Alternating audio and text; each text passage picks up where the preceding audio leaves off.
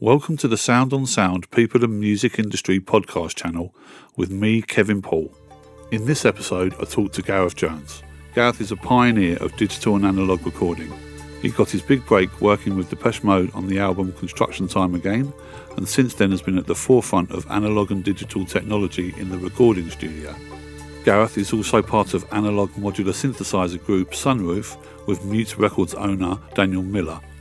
After initial training at the BBC in the late 70s, he started his journey at Pathway Studios in London and helped build the Garden Studio in Shoreditch. In the early 80s, he moved to Berlin for 10 years and worked at the legendary Hansa Studio. His work goes all the way back to 1980 and includes artists such as Fad Gadget, Depeche Mode, Wire, Nick Cave and the Bad Seeds, and Erasure.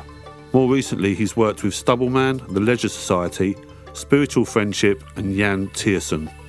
It's fair to say that I could fill the entire podcast just mentioning the names of the artists he's worked with. Gareth is a pioneer in the use of digital equipment and combines this with analogue recording techniques and his love of synthesizers.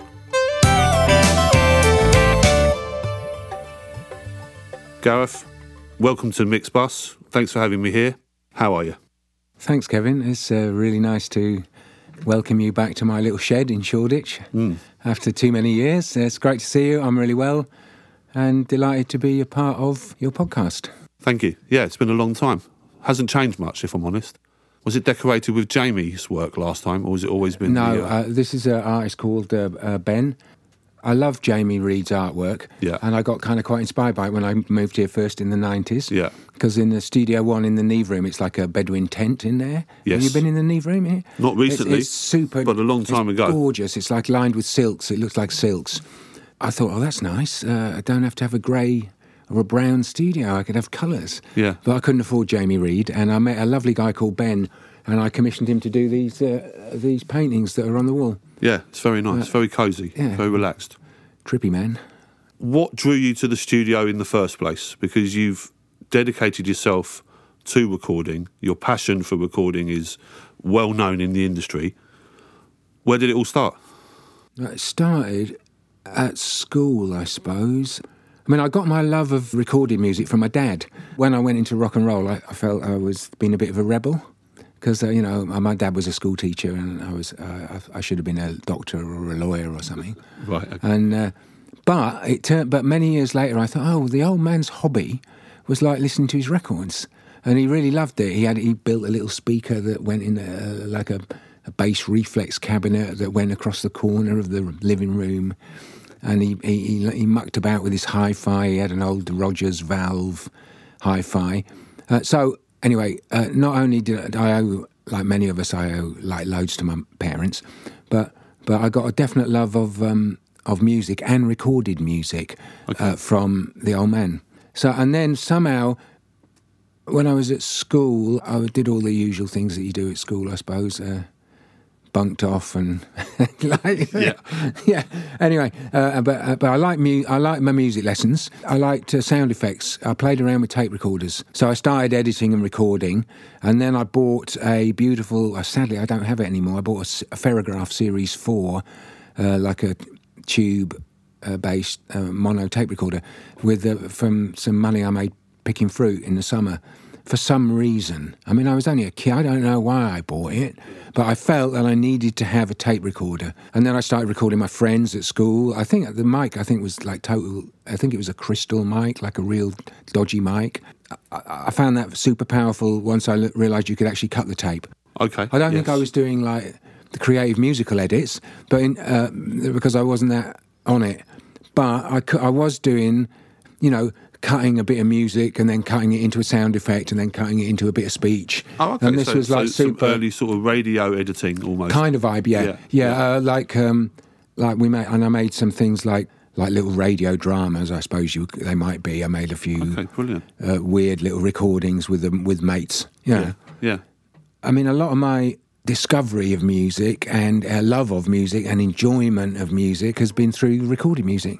You know, from being a student and listening to headphones through the night when I should have been asleep so I could get to lectures early in the morning. Yeah, uh, sure. And, uh, you know, so making records is a is a response to that. I'm, I'm actually making stuff that's very been very musically important to my to my journey. You know, some people come to come to music by, by playing in a band or, or loving gigs or, or, or you know in the classical world just uh, giving great concerts you know but my my vibe has always I've always loved it like a couple of speakers or, or a set of headphones Yeah, and, and and you've always, as long as I've known you, you've always pushed the envelope with your recording. I mean, you, you know, you've told me many times about your time with Depeche Mode, for instance, where you were recording on balconies, uh, recording drum sounds just from the streets, or putting something in a bin and recording the sound of something going into the bin, and you've got a microphone there, recording that, and then trying to do something with it on the other end you know, is that just something that you just thought, I'm just going to have a go at that? No, I, I basically I didn't know what I was doing. That's why it seems like we were being adventurous, Right. Because I didn't know how to do it properly. So uh, you know, I'm kind of got a very basic training, as you mentioned at the, at the BBC, Right, okay. which was hugely valuable at the time, uh, and and but it, it was super basic. But I never had the uh, pleasure of being an assistant in a great studio, Okay. uh, where where you get the opportunity to work with masters. Uh, uh, of the art, Yes. you know, both um, musical musical geniuses, men and women, and and back in the seventies, mostly uh, production and engineering geniuses, were mostly men back then. But I was kind of a bit thrown in the deep end at Pathway. You know, happily for me, uh, a guy gave me a break. Mike Right. Fine Silver, who owned the studio, gave, gave me a break. I was looking for a job in a studio. Okay, And he right. gave me a break. And then I was thrown into uh, like do it myself. So I, I, a lot of learning by doing. And a lot of learning actually from uh, musicians who said, "Oh, uh, we, well, I want to do this," or "How about we try this," or Okay. something. So, so I was always because I didn't know. I mean, there's some hugely creative uh, friends and colleagues who came up as assistants as well, of course. But I kind of feel because I didn't know what I was doing, I was happy to try anything. And, and obviously, from trying anything, you were responsible for creating some incredibly influential records. some some things worked. I mean, the, the, the, even even on a big record, the experiments you try that fail Yeah. uh, are not suitable. They don't appear. You know, sure. Uh, of course they don't. But but actually, I don't think there's any failure involved in making art. The thing is to actually do it, and then as Yeah. you always learn, don't you? You, Yeah, you learn if it works or you learn if you don't work. and you learn that it doesn't work in this context, but it might work in another context. Right. That was one of the big discoveries I had because when I was younger, I was a lot more ego driven. So that if someone didn't like one of my ideas, I might be a bit offended, you know. But as I grew up, I realised that just because the idea is not appropriate in this musical context, doesn't mean it could also be a genius idea.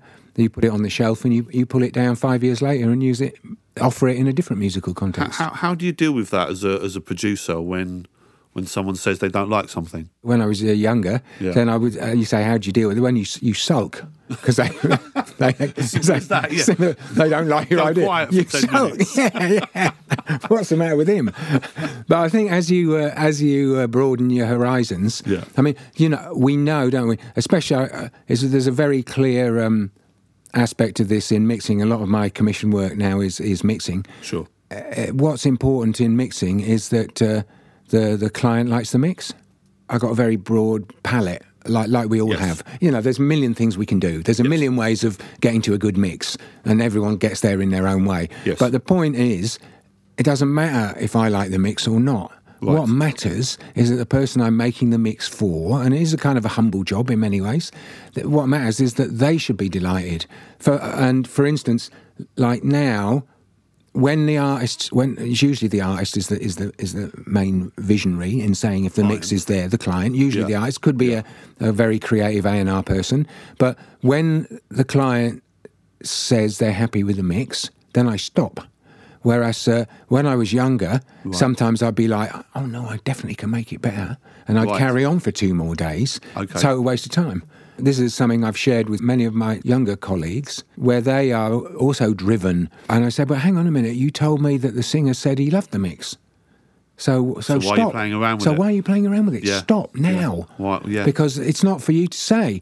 There's a lot of you have to put a lot of ego aside Yeah. in great group work. Anyway, I don't think this is limited to uh, music. Probably, Well, probably art in general. probably, really. yeah, yeah. It could be. Uh, you're making a film Could or- be, yeah. It could be. Uh, probably in many team, in in many in football, even. Sure, You know, yeah. of course, uh, talented people have egos, Yeah. but sometimes you have to put your ego aside and say it's better for me to pass the ball to my colleague Than to try who- and take than on. to try and take it myself. Yeah. You know, so so so e- ego generally gets in the way, but you know when you're 20 and full of testosterone, then uh, uh, it's hard to uh, have that perspective. And God knows what else.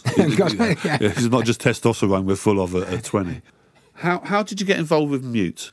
I helped John Foxx build the garden studio, as you mentioned in your intro, which is round the corner from here. Now, now closed down, of course. Basically, I was engineering for John quite a lot, and uh, he got a bit of money together, and he wanted to build a studio, and I was his engineer, so I, I kind of advised on the gear. I mean, I didn't really know anything about it, but like Do looking back, what you had? Do you remember? I do remember we bought an AMEK uh, 2520, I think. Oh, wow. And uh, MCI JH24. And uh, Very good. it was the concept was a.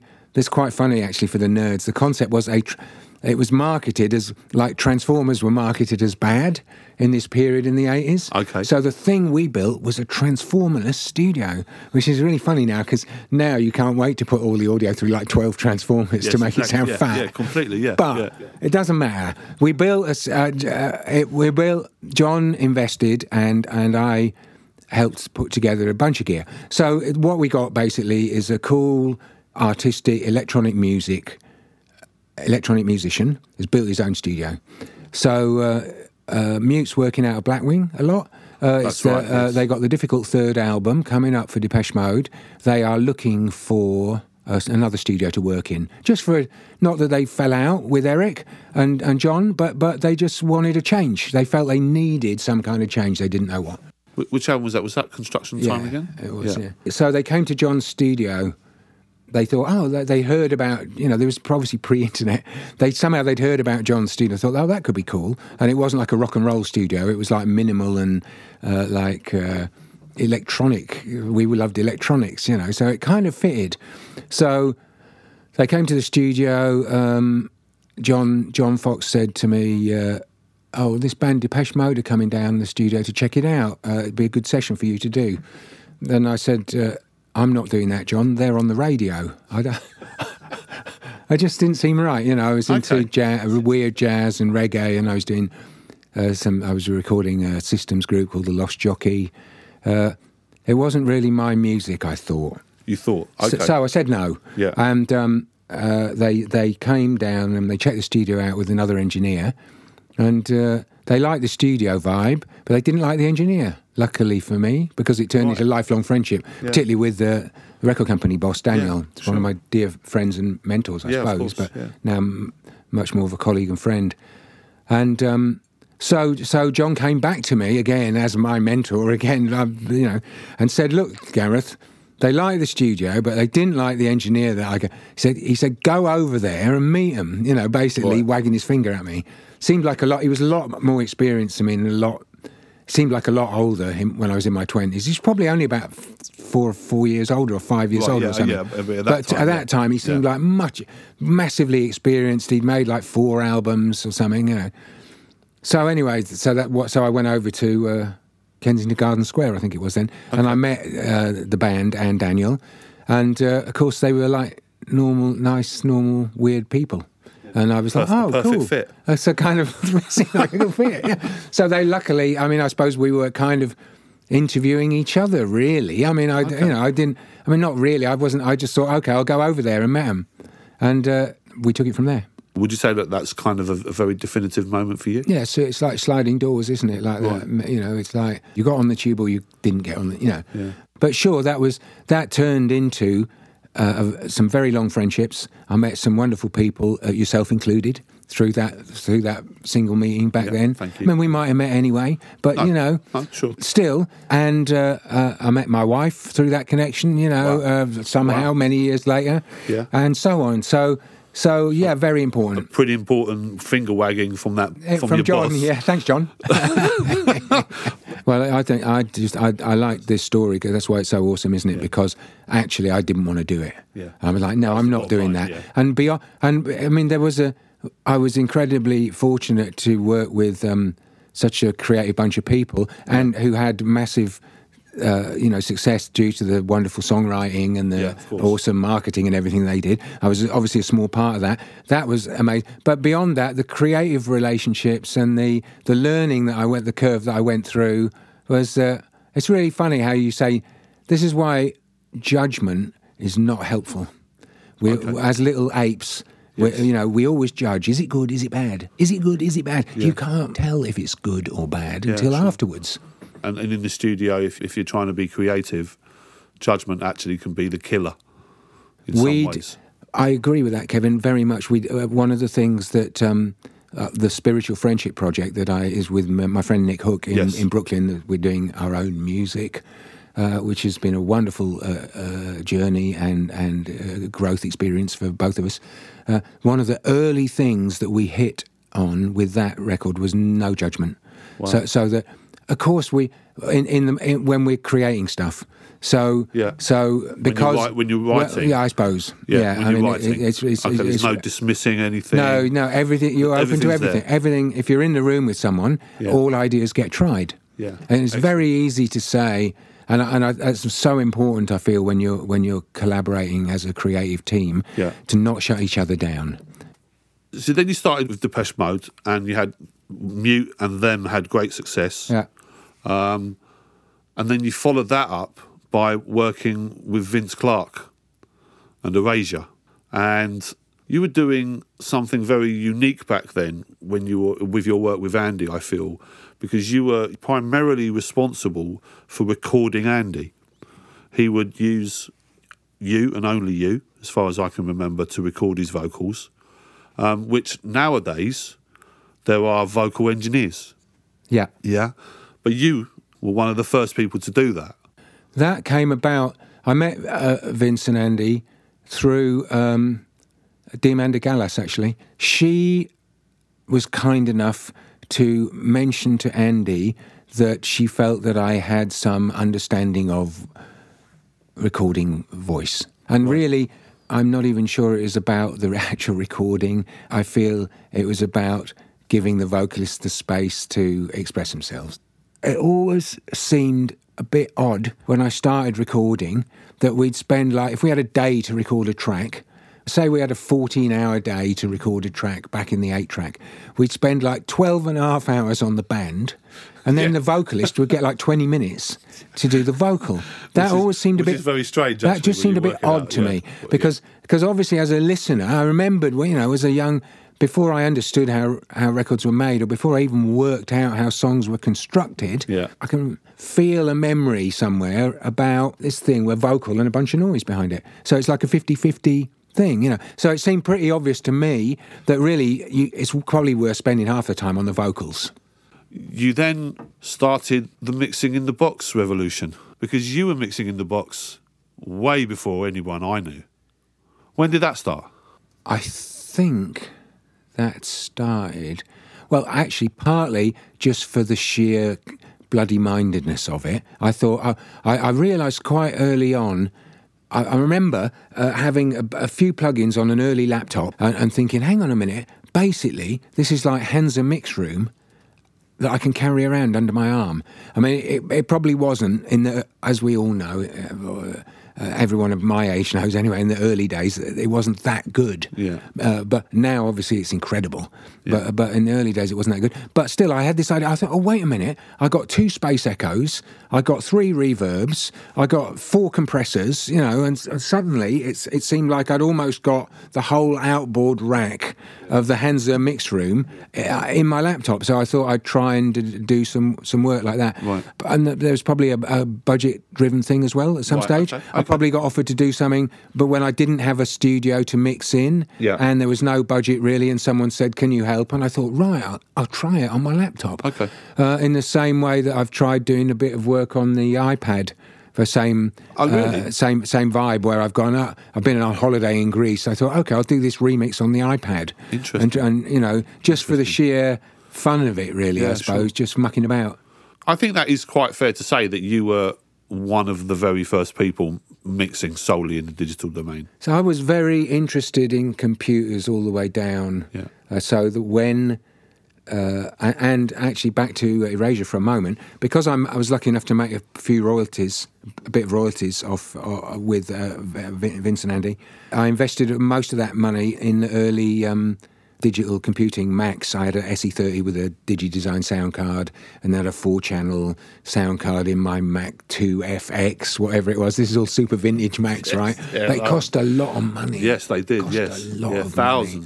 thousands and thousands. Unbelievable. Yeah. But it was super fun, and it was a great learning curve. And now it doesn't really matter. But I, I, I had a instinct that because there were a number of ways it might go. There was a standalone system called Radar. There was a standalone digital recorder, was quite good. And I never was that interested in that. I was I, the idea of having here a Studio Vision. There's CDs on the wall there still uh, for the original Studio Vision where it says Yes. deluxe CD. Oh, yeah, yeah. Uh, the idea that you could have audio in the sequencer, I just thought was genius. Obviously, because sequencers are cool.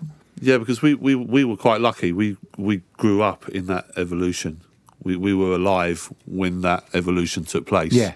and yeah, it, it had its moments. I mean, you know, the computer would fall over on a regular basis. Sure, and, it's super challenging. um, you know, first of all, it was four tracks of audio. Then it was eight track. Was for, for originally it was stereo, wasn't it? Stereo Yeah. editing rather than anything else. Yeah. Uh, with what sound tools, and then it eventually made its way into Logic and Cubase, Cubase Well, audio and Logic audio. Yeah, and the first one was uh, Studio Vision. Studio which Vision, addressed the, which is, was also a Californian company, I think, and it addressed. It was a great. There was a great software sequencer called Vision, really, um, sadly defunct now. They worked out a way to talk to that stereo card that we used for sound tools, Okay. so that it appeared in the sequencer, and that was yeah, kind of mind That was revolutionary. mind blowing. Yeah. Yeah, it's revolutionary. Yeah, yeah. I mean, in a way, it's all a bit retro now because it seems everyone's used to like 300 tracks on their laptop. What I was getting at was that because I was, I was natural. I was even at co- when I went to college, which was long before I ever worked in a recording studio. I was very interested in computing, Right. and so when all this shit started arriving, I was very excited by it, and I never saw it as a threat to the old way of working. I always just Right. thought it was incredible Right. Yeah, new yeah, you- horizons. I, I You- loved you, it. You completely embraced I it. I really loved it. You know. No, I remember you turning up at mute with all with your with your Mac and your MIDI keyboard, and we're going, "Oh, what is that?" And you're just going, "Yep, stereo out on the desk." Yeah. And we're like, "Really? Oh, that's an easy session." Yeah, for Gareth. but you know, but you know, whereas today, you know, everyone's doing Yeah. rocking up, as you say, with the laptop. It's another example of of your curiosity with recorded sound Yeah. you know. Yeah. And I find quite inspirational, you know, because you, you you always looking for that. Whereas a lot of people, as you say, are kind of shying away from it. Certainly, well, well, not now because because if if if you're in your twenties, you were born into it, and therefore it's not unusual to to work from a computer and stuff like that. But even those that, that generation of people are now suddenly going the other way and starting to come into the analog domain and they're starting to see oh actually analog actually has a place in their sound Yeah. you know and, and uh, actually uh, a, a workflow. are you using an analog front end in here Yeah, I got uh, I got uh, fourteen input uh, fat bustard, Oh, um, which I like. Uh, Yeah, and so culture, uh, yeah. so I'm using fourteen inputs like that, and then I've got uh, clariphonic that I use on the output of the bustard as, as a bus EQ, Okay. just like a nice treble. Yeah. like my my cheap version of um, of uh, you know a Massen a Massenburg. That Right. I'm not paying for the lower frequencies. I'm it's only treble boost. So that, that's amazing equalizer. I like it a lot. And then I've got uh, a few bits and pieces that I use on hardware inserts. Okay. And then, then I commit to, you know, and they might be run, like like many, you know, it might be running for a while. And I do use the modular quite a lot. I've got uh, Bucket Brigade delays and spring reverbs and Echophon here and Magneto, all these like super cool delay processors yeah i can i can see a lot of that in here actually So And, that uh, that kind of runs. Again, it all gets committed. You know, if uh, right you, Do you mainly, record, you record it back in yeah, of course, Yes. yeah. okay Mainly on a lead vocal, I might Right. build a special effect. i noticed on the leisure society album Yeah, the vocals on there are, are unbelievable i mean uh, the singer's obviously a fantastic singer yeah, yeah. They delivered great. They did deliver treatment- great vocals. Yeah, and that's an example actually where I very much enjoyed, and it's always a bit of a gamble at first, you know, because be- Yeah. before you start working with people, you build an effect, and it's a, it's another it's another thing where you have to a not judge, otherwise you'll Sure. never commit, and also then you have to not be ego bound because you have to be ready for them to say, oh, I don't like that. So with a combination of parallel drive from the um, big trees, Yeah, that's made by Distortion. Steve, isn't it? Yeah. Steve, who Yeah. used to work at Mute, uh, yeah, yeah. who worked at Mute. Yeah, he's he's he's a ge- he's a lovely, Very, guy very creative great guy. genius, and Yeah. that's a real boutique company, isn't it? Yeah. What are they called? Audio Kitchen. Audio Kitchen, yeah, that's his own company. He he, he worked with Mutronics, didn't Yeah, Mutator they made, yeah, didn't they? He did make, help make the Mutator. Yeah. Because again, the vocal, as we know, the vocal's so important. Yeah. And sometimes I I I will build uh, outboard effects, Yeah. And even outboard, even sometimes I use the tweakers outboard compression.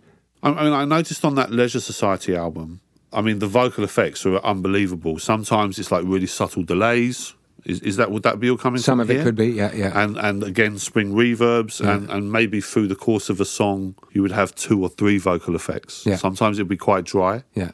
um, and then other times it would be very atmospheric Well, when they sing loud, I put more effects on. Really Th- that simple Well, yeah, in the choruses. you Yeah. know. yeah. Uh, are you going to mix it the, the way you've mixed every track you've mixed ever in your life? No, man, I'm going to listen to the rough mix.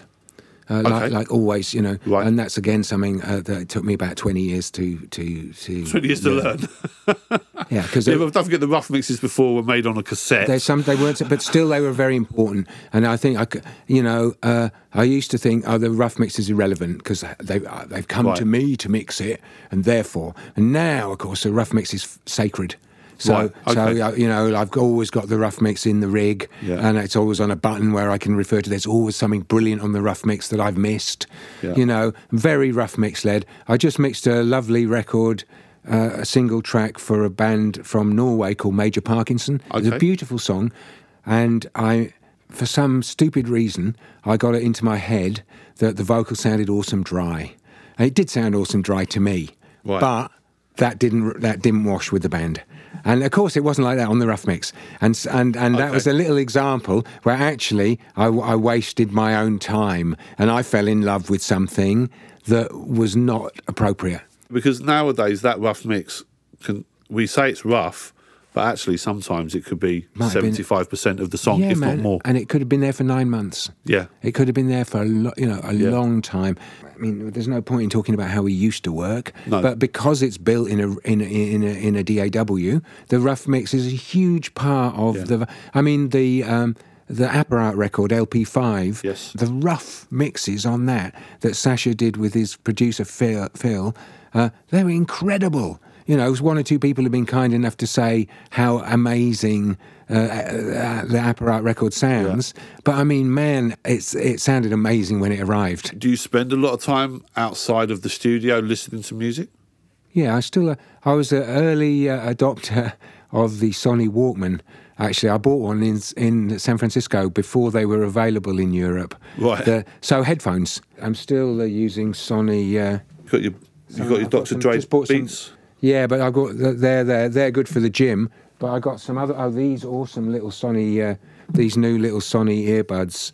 Are, I mean, it's all, only Bluetooth, but they're still they're amazing. So Right, yes, okay. I try. I listen. I like listen. I, li- I love listening to vinyl at home as well. Right, I listen to the radio a lot. Yeah. I'm a huge Radio Three fan. I'm classical yeah. music was my first love because my dad's record collection was Right, classical. of course. Um, I've inherited his vinyl. Actually, I've got it all at home, and that is quite wonderful to play. If I play, because my dad didn't have a lot of money, so he only had one recording of each piece. He'd only he wouldn't have. He wasn't like a collector who'd have twenty recordings of Beethoven's Fifth Symphony. Right. But when I play my dad's old vinyl, I just rediscovered like when he passed. I when my mum died, actually, we closed the house down, and I took the vinyl and I played some of the early. I thought that is somehow the definitive version of that that piece. So yeah, big Radio Three fan. So oh, very often on in our house in the morning. I'll, put Radio Three on. Sometimes in the evening as well. Vinyl I still love. Uh, since I've discovered Tidal with which high quality streaming, Yeah. I'm, I'm not listening to. I'm not buying so much vinyl. I'm ashamed to say. In the early days of streaming, when I was only listening to Spotify with its very compressed feed, Yeah. uh, and Apple Music again, very compressed feed. I was like thinking, if I liked it, I'd go and buy the vinyl and enjoy the real thing. Okay. You know, but now I do that a lot less. Uh, if my friend makes a piece of vinyl, um, then I'll buy it as a support and to have for, for love. Yeah. But but you know the Tidal, especially that the quality is extremely good. They've even gone to ma- master now, so you can get 96k Wow. uh, stuff if you deliver 96k and tick the right box. Do you record at 96k now? It depends on the track count. Uh, the spiritual friendship, uh, my own stuff, that is, I know the track count is limited, is 96. I'm not saying that I'm going to pick what is the 320 MP3 and what is the 96K, Kevin. I'm not. No. I'm listening to the music. Like, I'm not a Yeah. great technician, I don't think. I've, so I'm not trying to pretend that I find the one awesome and the other completely crap. Yeah. But I have noticed a little bit. I feel uh, what archiving analog. Uh, and or any time the stuff goes analog, if you can bring it back in 96k, I think that's respectful for the Yeah, future. Sure. like a high Yeah. quality archive, Yeah. multi-track. I'm not going to archive that at 44, you know, because it just seems rude. Uh, and and also in working 96k, there's something about the intimacy and the way the high end I can screw tops on. I don't. know. There's something I kind of prefer about it. Yeah, I, I agree. 96k for me does sound better than 48. If I had the computing power, uh, then I would do, you know, and I was doing big projects, I'd do everything at 96k just for that's in- that's for future proofing, and Yeah, because it yeah. feels a bit, it feels a bit more like analog to me. When I'm working at 96k, Yeah. I don't, I just think, you know what, it, I'm not that gutted that it's not on tape. I think it's actually there's there's lots of detail, there's lots of depth. Yeah. I just want to add one thing. Uh, a, a colleague of mine has spoke. We spoke about this. Um, uh, has had some projects delivered to him 96k Yeah. that he couldn't play on his rig, and he's done several like this now. He's converted them to 44.1, and and mix, and no one's ever noticed, as well. That's the other side of the coin. So he's done the mixes. The mixes have been signed off on, and no one's ever said. So so it's it is it's a subtle thing, right? I like it anyway. If I can do it, I like it. And I didn't when it first came out. When and it's all to do with prejudice. When my computer couldn't run 96k, I just thought, what a waste of time. You thought, I'm not, never, I'm not going to bother with that. No, it's pointless. I thought, no, it's all. But since I've since my computing power's expanded a bit and some track counts have gone down, Yeah. then actually I'm thinking, oh, uh, oh, that's nice. You know, I'm on my little Mojo Chord, my little Chord Mojo D2A converter. That's my reference converter for home. I get a green light when it's 96k. As that's long as, nice. so, so as long as your mixes are green, you're I happy. I like to see the green light come on. What's what's 48? What's Red. 44 1? Oh, ah, no, definitely. Green every time. When when people want to come into the industry, what do you think? What's your thoughts on education? And when I say education, what I mean is universities and colleges who are teaching large numbers of people to use studio equipment. Do you think that's a help or, or a hindrance to the students themselves? I think it depends on the student. Actually, there's a, there's been there's a, an assistant or two here who came through that course and they were great, Right. really great. Uh, on the other hand, we've all worked with people who come out of um, Other colleges. out of, uh, well, and in any college, they come and they think they know everything, and they haven't even made a record yet. You know, I love it when you get a, a email from a, a, a young person who's still perhaps at college, and in the SIG it says producer. And then you think, even have you even produced one record? Even, you know, even one? And the other thing, of course, that happens is, you know, a lot of these uh, colleges are wonderfully well equipped with Yeah. great teachers and great equipment. And I do, I have uh, gone and lectured myself, and I've been a part of the MPG accreditation for the different colleges as well. Okay. Although that's not something I'm doing now. So they've been working, say, on massive, great SSL dualities Yeah. and big Neve consoles and everything. And then they come to work with, say, me, and actually they're in my little shed on a laptop. Were you at the when Mute went into EMI? Were you in that phase? I mixed records in a cupboard at EMI. I mixed a bunch of great records essentially in a cupboard. which is not very glamorous if you're a student. And you have Yeah. to you have to have the right kind of headspace to make that adjustment and go, oh, actually, this is the real world. Yeah. The real world out here. There's not always a budget to be in Abbey Road or Air. Yeah. You know, Yeah. it's clearly a good business model for the right student. It can be a great help. Sure. Because Okay. especially as the number of assistant placements that have gone down. You know, Yeah. you're now. When I met you, you introduced me to some great assistants who became great engineers and assistants for me. Who who I would have, if I remember, most of those would have come from a university at some point. Because At that time, it even was then, starting. it's just starting. Because That- that- if that's on their CV, you think, Yeah. well, at least they've been serious enough to study for one year, two years, three years. but right. even more now, uh, you, it's very hard to get a placement as an assistant without some kind of background. I think all Yeah. the new assistants That's here right. have been through some kind of college. Yeah. Yeah. Whereas in the seventies and eighties, you as at sixteen you would apply to a, a studio and you become a runner and you. You know the classic t- t- tea person, Yeah. toilet cleaner, yeah. runner, Sandwich- whatever, anything, sandwich fetcher, anything, yeah. anything, Yeah. and and you'd come up that way. So it is, uh, it is an experience. And and another thing about it is, I mean, it's it's useful to study anything. I think it helps. Right. you know, you could go to college and study Latin, man. Seems stupid to say. That promotes new uh, ways of thinking. I, for instance, I went to college. I studied science. It's nothing Right. to do with what I do now. I, I did have a very creative, successful, and passionate relationship with the computer department. Yeah. But this was punch cards and printouts on great big Fortran machines. You know, there's nothing to do with the computers that I use now. So the courses are valuable as long as we realise there aren't the jobs to go with the courses, uh, and as long as we realise there's a difference between the, the college and the industry. When I started working in little studios, it was basically punk. So, Yeah. so I wasn't a punk actually. I was more like a psychedelic hippie guy.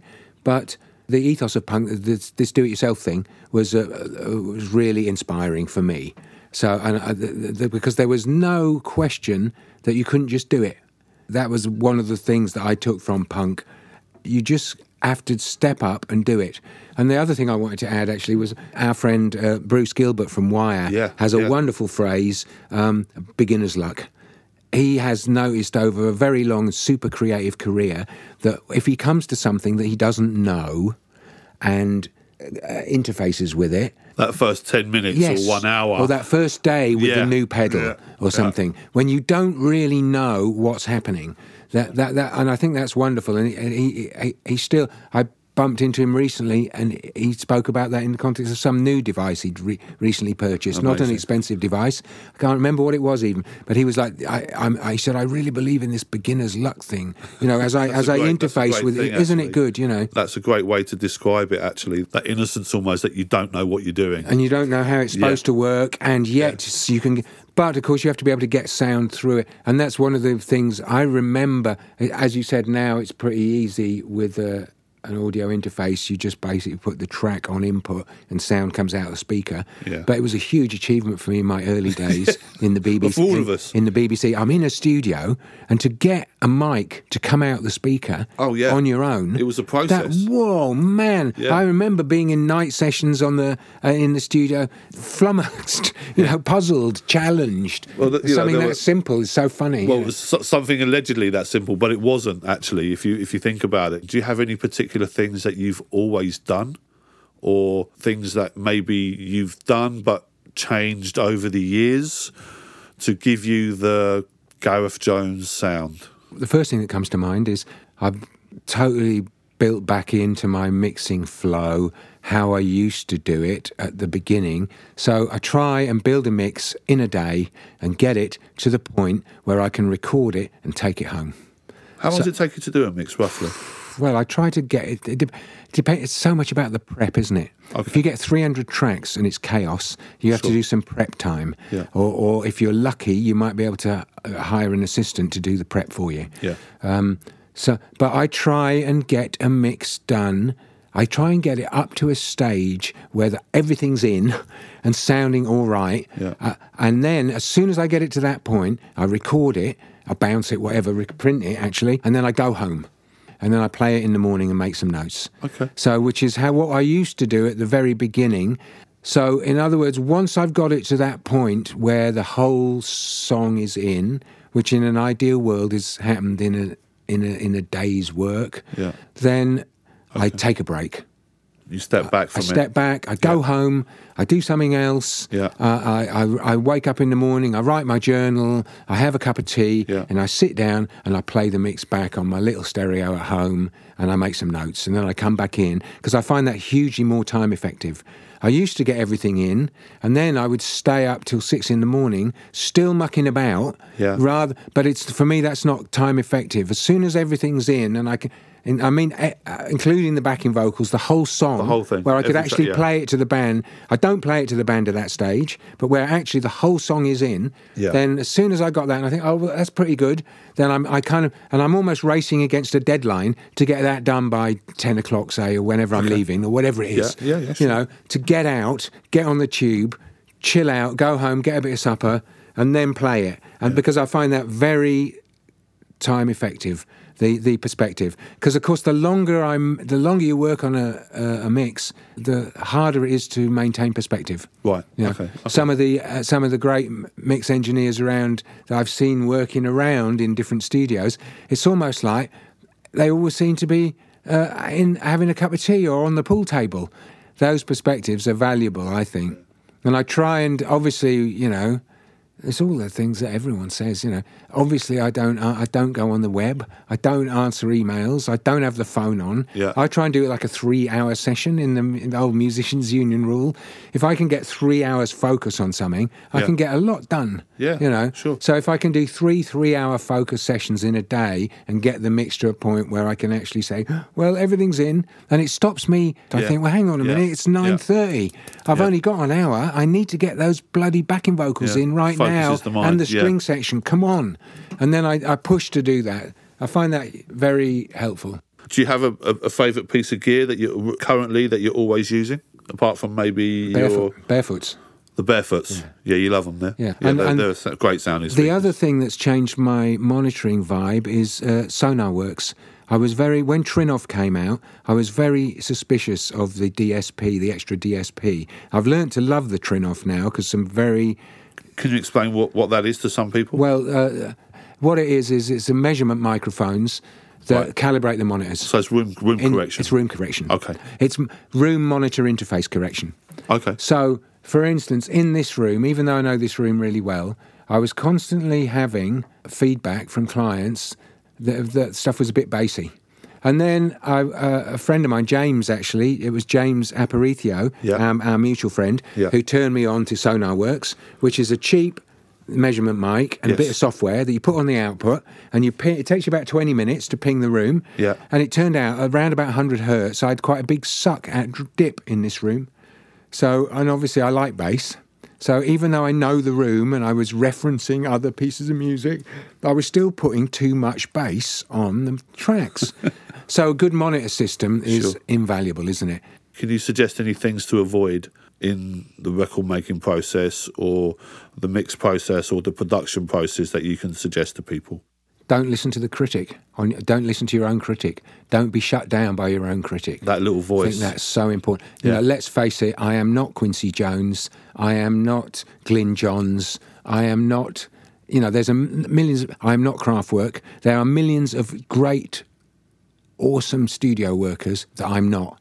So I, f- I feel it's really important to shut your own personal critic down, Okay. and as we said earlier, to Yeah. like to be oh, and, and similarly, don't shut anyone else down in the room. Yeah. Try everything. Yeah. If you and I decide to make a record together, it's because we love each other and we trust each other. Yeah. And any idea that either of us throw into the room, no matter how absurd, is worth trying. For a long time, you know, we- we're all working in the studio and we're like a team and we're mates and, and we're working on the, you know, we feel very close and we've constructed this thing, whatever it is.